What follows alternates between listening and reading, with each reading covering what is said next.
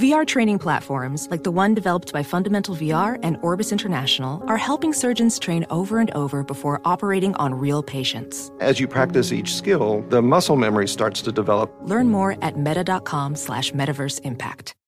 You know, it can be hard to see the challenges that people we work with every day are going through. Invisible struggles like stress and burnout, caregiving for a loved one, or being misunderstood. But insight, awareness, and empathy will help us better see the issues they're dealing with. And that can make us and our companies healthier too. I'm Holly Robinson Peete. Join us on The Visibility Gap, a new podcast presented by Cigna Healthcare. Download it wherever you get your podcasts. The less your business spends, the more margin you keep. But today, everything costs more. So smart businesses are graduating to NetSuite by Oracle. NetSuite is the number one cloud financial system, bringing accounting, financial management, inventory, HR into one proven platform, helping you reduce IT costs, maintenance costs, and manual errors. Over 37,000 companies have already made the move to NetSuite. Now through April 15th, NetSuite is offering a one-of-a-kind flexible financing program. Head to netsuite.com slash earnings right now. netsuite.com slash earnings. It does show the sort of strain that the market is under this winter. It's very rare to hear the chief economist of the Bank of England being so frank about Brexit. I think that what's more problematic for policy in the UK is following these basics uh, so that people make decisions on the basis of uh, the full picture. Stephen, I would like to have a small rant. Oh, just a small one. That's a relief. You're listening to Bloomberg UK Politics. I'm Lizzy Burden. And I'm Yuan Potts. Well, coming up on today's programme, we're going to be speaking to Tim Bale, Professor of Politics at Queen Mary University, on his new book, The Conservative Party After Brexit. But first, Suella Braverman has been lashing out against the UK's soaring levels of immigration. To a standing ovation at the NatCon UK conference, the Home Secretary also railed against experts and elites, branded identity politics as illiberal, and said conservatism has no truck with political correctness. In an echo of a slogan from the Tories' 2005 election campaign, she said, It's not racist for anyone, ethnic minority or otherwise, to want to control our borders not quite as an obvious appeal to the base as the Guardian reading, tofu eating, wokerati, hmm. but hey ho. Braverman says that there's no good reason the UK can't train its own lorry drivers and fruit pickers to help to bring immigration down. But with the labour market tight, although signs of cooling in the latest data, and more on that shortly, industry groups are among those calling for more immigration, especially after Brexit cut the free passage of workers from the European Union. Yeah, it's such a rumbling debate in the Tory party, this, isn't it? I feel it's going to get uh, even hotter. These immigration stats come out later this month, but there are some in the Tory party uh, who worry about the economy and the shortage of workers, and there are uh, many in the Tory party who would like less immigration, which is at uh, record levels. Interesting on the fruit picking, actually, because it's one of those jobs that you assume that no Brits do anymore. But actually, when when I was a kid, my mum's best friend used to pick fruit in the summer, and she was from a very comfortably off uh, family, but it was something that people did. They went and uh, did it. We did live in Kent, admittedly, but she went and picked fruit uh, in the summer. So it, it, hasn't always been done by immigrants, and this isn't years and years ago. It was a little while ago. Lizzy's looking at me like I'm I'm ancient, but it, I think it's a job which has become uh, something that Brits don't want to do. And of course, in a in a very tight labour market, people have a lot of options. Well, this is Braverman's argument, isn't it? Can we turn back time? Anyway, to discuss those jobs data from this morning in the studio, we're joined now by senior economics reporter Philip Aldrick and Dave Goodman, who writes Bloomberg's Markets Today blog. Thanks both for being in the studio with us. Hi, Lizzy. Um, yeah, so I think the key thing for inflation, the numbers at least for now, is wage growth is still very elevated. It kind of came in as expected, over over six percent. That's still pretty chunky, and, and is going to be a worry for for the BOE. Maybe further out, some wage growth is a very lagging indicator, very backward looking. Some of the indicators that were more forward looking suggested we could be in for some ease in the labour market. For example, the inactivity rate has come down a lot, and it looks like that's on a trend to carry on falling, which may ease some of these concerns over, over tightness you were, you were just talking about there. Also, for, for April, which is the most up to date number we got for, from HMRC about payrolls data, that showed a, a really big drop off 136,000 fewer workers on, on the payroll. Um, big caveat that number is very prone to big revisions, so who knows? This time next month, we could be saying that wasn't as bad as we as we thought. But I think that's why the market took this as potentially quite a dovish a dovish report because there are these signs that there is finally some easing in the labour market, and that might allow the BOE to to think about stopping hiking, which some of them seem quite keen to do based on um, some of the comments we've had recently. And it's good news for the PM. Yeah, not some good news for the people losing their jobs. Quite a dramatic number, wasn't it? Actually, the, the big, the biggest uh, downward number in that in that data series since the pandemic. Uh, a fellow wants to talk about another big number, which is the immigration uh, stats due out uh, in a couple of weeks' time. That's expected to be bad news to the government, and it's going to show a, a big rise in in net migration. What do you think of Suella Braverman's call for, for, for, more Brits to be trained in fruit picking and, and, and truck driving and other things that they haven't thus far shown much inclination to do? Oh, well, full disclosure, like you, I, I, I sorted potatoes on a farm um, when I was younger as well. But um, the uh, uh, the argument has, has long been that um, if, if part of the investment problem in the UK is that we've always relied on cheap foreign labour. So the so she's just sort of riffing off that economic principle that if we if we have to pay more for our workforce, then there is going to be a greater incentive to invest to increase our productivity, and we haven't had that investment. Bef- we haven't had that incentive as clearly as it is now before. So that, I, I, mean, that's I guess that's her point. I don't know how much. Um, uh, how much innovation she's expecting in fruit picking. Although there is, I think there is, uh, there's there's a lot of sort of farmers who are moving to robotics and and and even automation in that industry. So. Um, the, uh, the, the the high immigration numbers really are, are expressing you know, the Ukraine and Hong Kong um, immigrants, and there's been a big influx of, of international student numbers. The, the, the concern is that if you have a if you have a big a big increase in asylum seekers or you know, people like people like the Ukrainians flooding in, it's going to make the Tories less willing to accept a big increase or to, to, to, accept a lot of economic migration. And it's the economic migration that is the problem here. We um, for we want we do want workers in. The visa regime is relatively loose. We do want skilled workers into the UK. Um, that is the principle that that the government under Boris Johnson set up. But if you've got a very high level of um, sort of uh, uh, asylum seekers who are not in principle coming here specifically to work, then the, then the Tories are probably going to try and push down on the on the bit that they can control. So they'll stop as many you know more valuable economic migrants coming into the UK, and so then that's going to affect the labour market. And you hear this is this is a concern among the uh, um, among the um, uh, among the employers out there um, that you know we do we, we have we have a labour supply shortage. We do need to fill these gaps in some some way, um, and at the moment there isn't enough British workers to do it. Mm. The other way that jobs are getting political, of course, is Labour's promising a legal right to switch off, so bosses won't be able to contact workers outside work hours. Dave, is that going to have any impact on the likes of our listeners? You know, most of them tend to sign away the right to limited working hours anyway. Yeah, I don't know. I mean, it's interesting to see how that plays out. And in the kind of, as you say, in the kind of modern world, it's quite hard to imagine switching off from things like email and, and WhatsApp and how much that will. You're always on Twitter. Exactly. Yeah, and always on WhatsApp.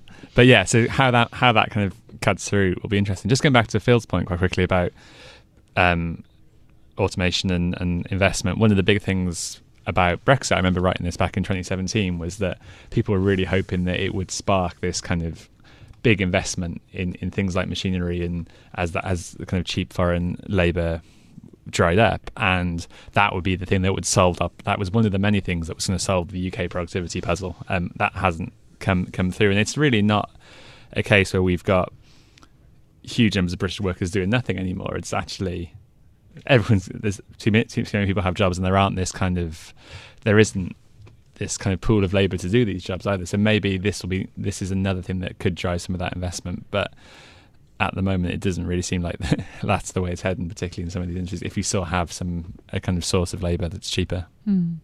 Could, not it be argued that the tight labour market is, is, exactly what people were voting for in, in 2016? So we, you know we've lost all these workers uh, from the EU, mm. and uh, the labour market is very tight, and there are jobs for in most places for people, everybody who wants one. Isn't yeah, that- well, that's it. I mean, uh, you've got fewer workers, therefore you're going to have to bid up wages, and this is what this is what you know the government at the time was saying that they wanted you know people to be paid better in the UK. But of course, if you're paid better without the productivity improvements, that's just going to push up prices. And so you know then it comes back to what we were talking right at the start about, which was the Bank of England looking at the wage data, going, crikey, we can't have 6.7% wage inflation because that's way out uh, beyond the limits of sustainable um, consumer price inflation. So we've got to get that down. So we've actually got to drive people into unemployment potentially to uh, to bring that wage number down. So you know on the one hand, yes, we do want to have a higher wage economy. That is very clear. But on the other hand, if it's not sustainable because we can't, we're not generating the investment, we're not delivering that productivity, all it's going to do is just push prices up. And so, you know, the recipe here that you know Suella Braverman, I suppose, is is is unthinkingly you know, prescribing is uh, basically a higher wage but higher inflation economy, and that's the the higher inflation bit is missing from the analysis. The other thing that markets seem to have been reacting to this morning was Bank of England chief economist Huw Pill's relatively dovish comments yesterday. And he also apologised for saying that Brits should accept they're worse off. I kind of want to put this to both of you. What's the upshot of this? Is it only politicians who should be talking about who's going to hurt in a cost of living crisis? Start with you, Dave. Yeah, I think, as ever with the BOE, I think Huw Pill was making an economic point and thinking of that solely in terms of economics and not really thinking about how it would go down with the wider population. So the way he was talking was, I mean, obviously, if inflation has been so elevated, you don't have this kind of constant pass the parcel, he said, where prices go up, wages go off. That kind of carries on, carries on. And people, at some point, someone has to say, well, we can't carry on passing these through, or we, we can't have um, higher wages. He just expressed it in a way that was a kind of like obviously quite g- going to really cause a backlash against him by saying we have to accept that we're poorer when it's kind of the BOE's job to keep inflation lower, and, and they've obviously haven't done a particularly good job of that recently. Um, but yeah, I mean, it was uh, it was a poorly phrased comment. I think it, it it's a sort of expression of the frustration that he and, and the Bank of England has with what's going on in the you know with inflation, which is it has get it has got embedded into into our domestic our, our, economy rather than it's just it's not just an energy price problem, it's not just a supply chain problem, it's it's embedded in our economy. And and it's and it, we've now got into what you know, economists talk about as sort of conflict, uh, uh, inflation conflict, where you know one one side of the uh, equation, you know, as, as, Dave was saying, the employers are trying to claw back their squeezed margin with higher prices, um, and on the other side, because prices are higher, the workers are saying, "Crikey, I need to be paid more, so my wages have to go up," and it, and it passes from one to the other. And as long as that conflict persists, you know, you're gonna you're gonna have this dynamic, and and I think the Bank of England is seeing that conflict, seeing that um, that persistence, and wishes person or one side of the you know the equation could just take the hit. You know, if the if if if shareholders would say we're not going to take dividends for 18 months, you know, we're going to sort this out. We're going to take a massive hit into into onto the employer side, onto the onto the corporate side, um, and so we will not put prices up. Then you potentially could re- you know you would end up slightly resolving this issue because um, then the wages would not go up because there would be no need to recover your uh, to recover wages, and then everything would sort of stabilize at a higher price level. And but as long as that conflict exists, you know, no one's going to stop because they keep on, and so it keeps on pushing it up. And that's the past the parcel inflation that um, that Huw Pill was talking about, and it's um, uh, I, I, just you know it, it's it's a I think it's it's he expressed it poorly. It's a it's a it's a, it's a sensible sort of explanation, but um, uh, I think there's you know real frustration with the, with the bank because they you know theoretically that means they've got to push people out of work to, to stop this mm. to stop the inflation to keep on rising. If only they could find a less clumsy way of expressing it would be that would be that would be mm. ideal. Thank you so much for joining us in the studio, both of you. Uh, that's Phil and Dave, Philip Aldrick and uh, Dave Goodman uh, from our economics team. Now, this morning's UK jobs data also revealed that the number of working days lost to strikes rose to over half a million in March. Speaking of passing the parcel, passing the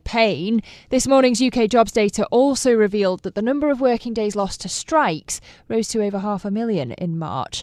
To explain, explain the political impact, he's back. It's our strikes reporter, Asad Zulfiqar. Asad, thanks so much for coming back into the studio. What damage have the strikes done to the UK economy? Well, on the working days front, you know, it brings the ONS's total tally to over 3.5 million days lost. But in pound sterling, the Centre for Economics and Business Research has estimated a total direct cost to the UK of 1.2 billion pounds in the 12 months to June, or only 0.05% of annual GDP. Now, that's not a lot in and of itself. However, indirect costs are, of course, harder to calculate. There's often an environmental cost, for instance, when travel plans are disrupted and people drive cars instead of boarding trains en masse. Then there's the public health cost of missed cancelled appointments or treatments amid NHS strikes concerning junior doctors, nurses, paramedics, and other staff. Then there's the costs of, you know, when people are working from home because their teachers, well, their kids' teachers are on strike and they can't quite be as productive as they want to be. And so there's a sort of knock on effect there with their own workplace. And so there are all these other indirect costs which will be felt throughout the country in much more subtle ways that, that are harder to quantify, but that, you know, aren't doing amazing things for a, a country sort of um, attempting to restart its growth project.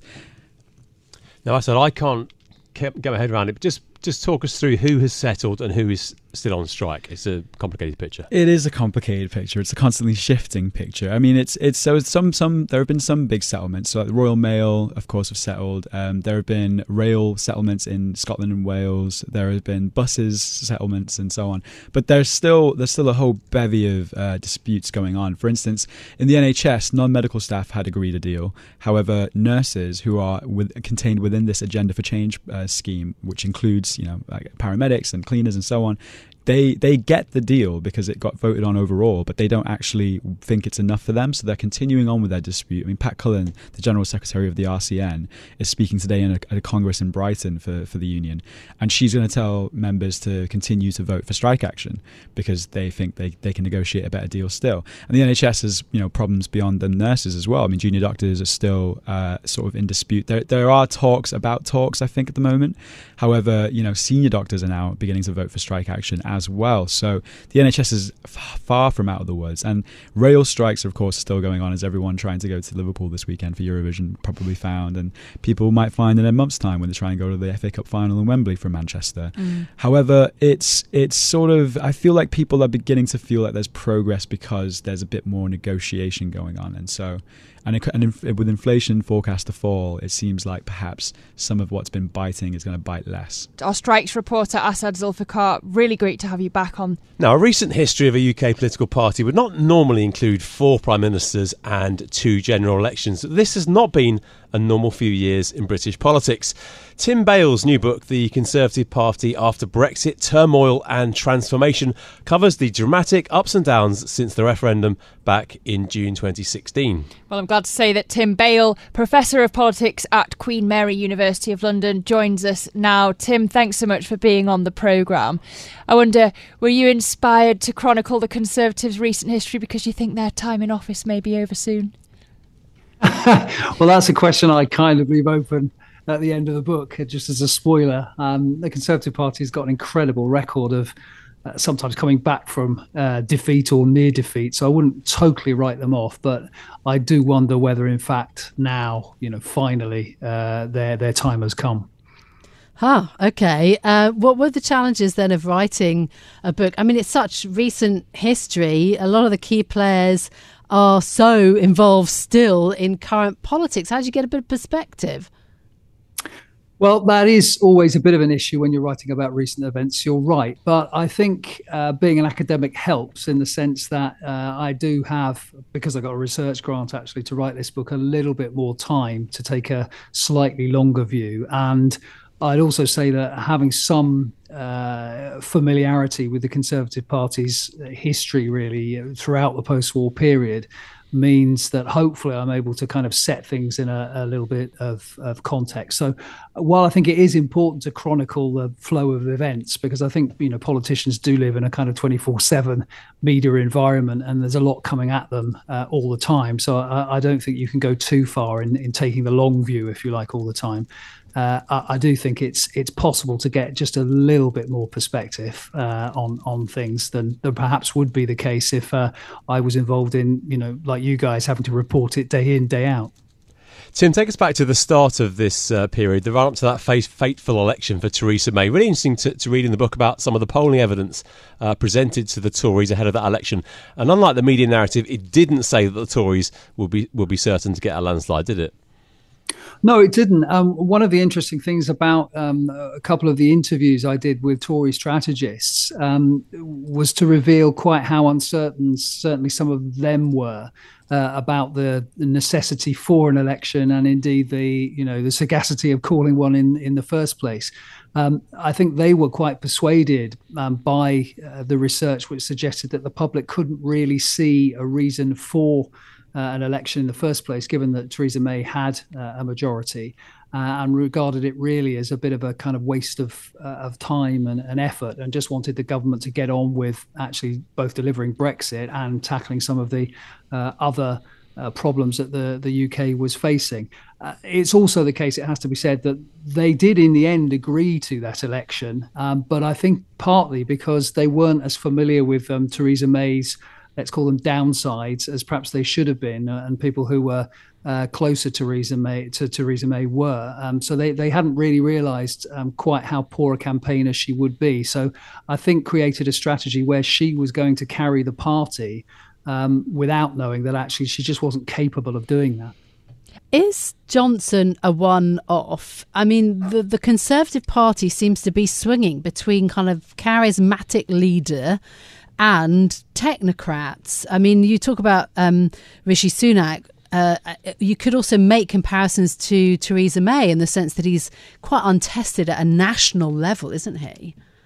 Yeah, I mean, I think that's a really good point. Very often, I think when political parties are choosing um, the the next leader, they've often uh, been known to react, as it were, against the, the current leader. So I think there is something in that. I mean, Boris Johnson, I think, though, is an exceptional character in the sense that uh, really, I think, uh, in contrast to many conservatives, he, he really is, you know, devoid of, of much ideology or indeed many ideas. Uh, and, and doesn't really have much of a sense of what he wants to do when he gets into government, other than to get into government itself uh, and to be prime minister or world king, as sometimes um, people put it.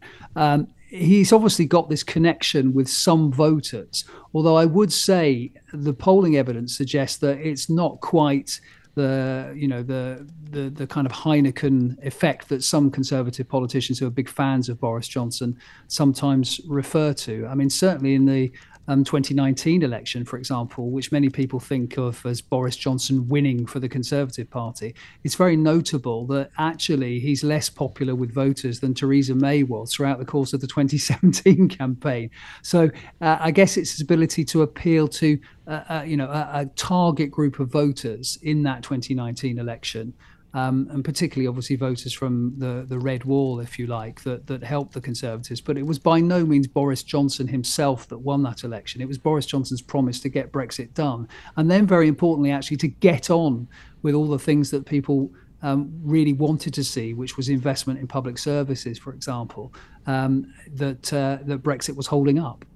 Tim, I want to ask you about that. Is Brexit done? I don't mean all those negotiations with Brussels, but I mean its influence on British politics. We saw a, a Brexit unwind starting to appear in the local elections, whereby people who voted uh, one way or the other uh, are going back to their traditional parties. Do you think that the, the referendum still hangs over British politics, or uh, are we moving past that now? No, I think that is a really good question, particularly as you say, in light of the uh, local elections, which do suggest that actually um, Brexit seems to be playing less of a part, perhaps in, in voters' considerations when they're, they're choosing which party uh, to vote for.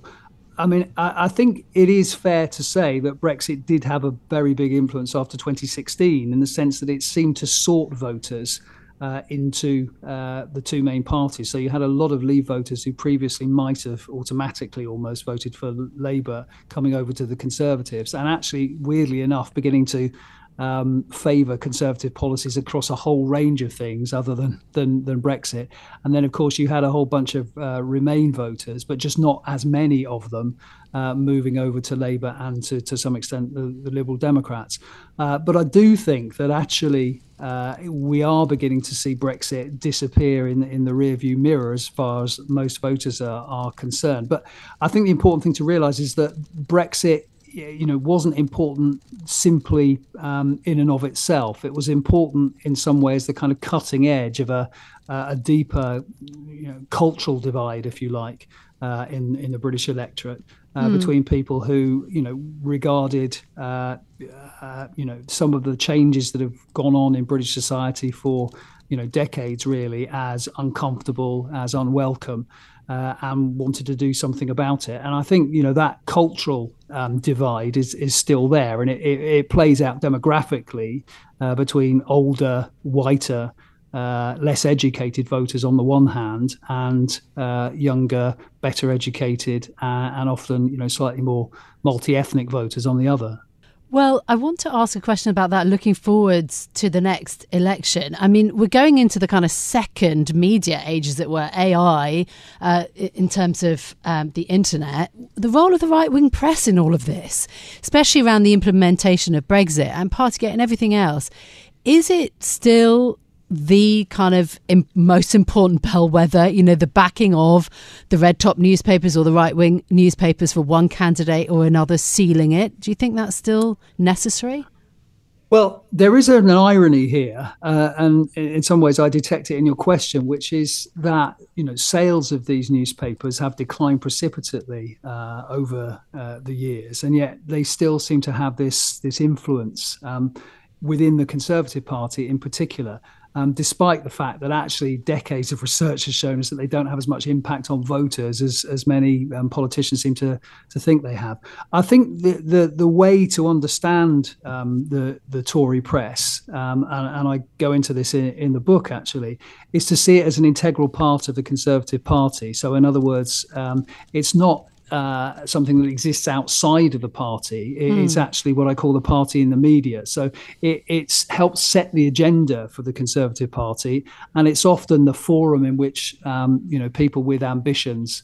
Um, conduct, as it were, their their their conflicts uh, with each other, and I certainly think if, if we're talking about Conservative Party members, it's probably true that the conservative supporting newspapers do have more of an effect than they do on, on voters more generally when they come to, to choose a leader, which is why you see um, throughout the book, and, and we will see it in the future as well, um, anybody who is going for the leadership continually trying to appeal um, to those those particular newspapers. And this is very evident actually in in the sort of last year of the, the Johnson regime as as much as anywhere else, when you have Liz Truss and, and Rishi Sunak quite clearly briefing the newspapers all the time, very often after cabinet meetings, which are supposed to be secret after all, and suggesting, for example, you know, that they they want to um, you know free up things much faster than than Johnson does when it comes to COVID.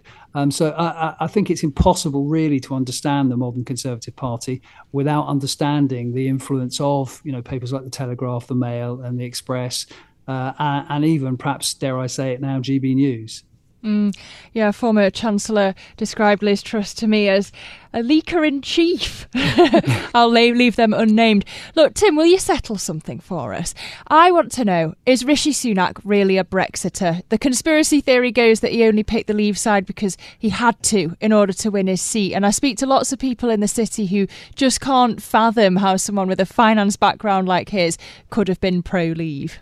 That's a really good question. And I think the answer is yes. I mean, I think it is true that a lot of Conservative MPs, in order to get selected, uh, had to uh, burnish their Eurosceptic uh, credentials, but I don't think they necessarily needed to say that they were leavers, not at the point anyway that Rishi Sunak uh, won his seat. I, I, do think he is a true believer. Quite why that is the case is difficult, as you say, to, to fathom, because most people involved in uh, international business would regard, you know, the the erection of you know barriers to trade between the EU and, and the UK uh, as as a bad idea.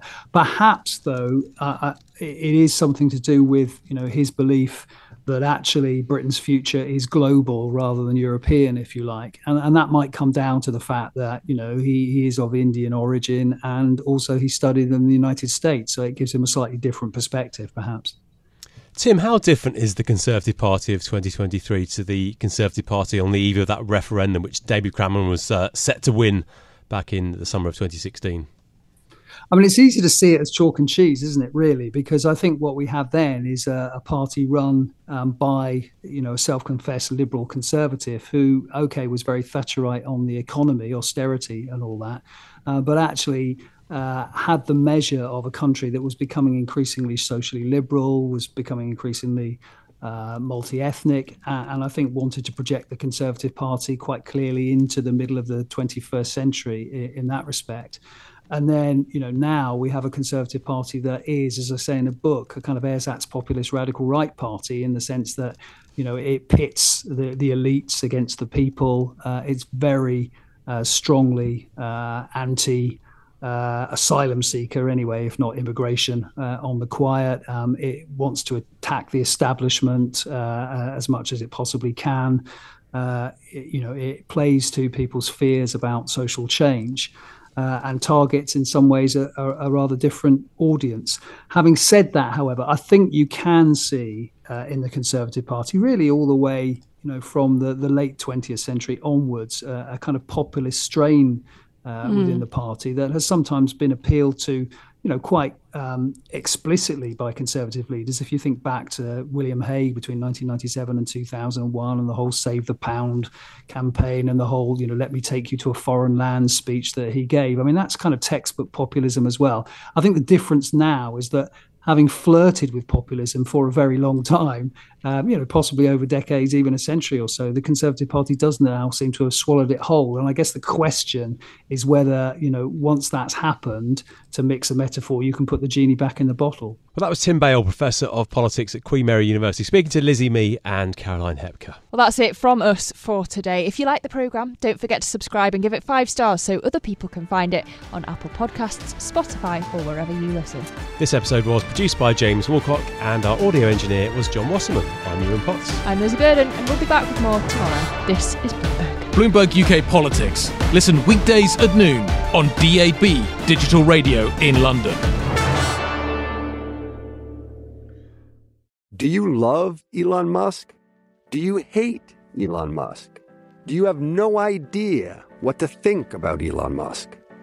Then we have just the show for you. He's become even more larger than life. Buying Twitter doesn't get us closer to Mars. They are like really close to the edge of like everything falling apart. Like, oh, Elon, I volunteer, put a chip in my brain. Each week on this podcast, we'll break down, analyze, and debate the most important stories on Musk and his empire. It's all one big universe. You just work for Elon Inc. From Bloomberg Businessweek, this is Elon Inc. Listen wherever you get your podcasts.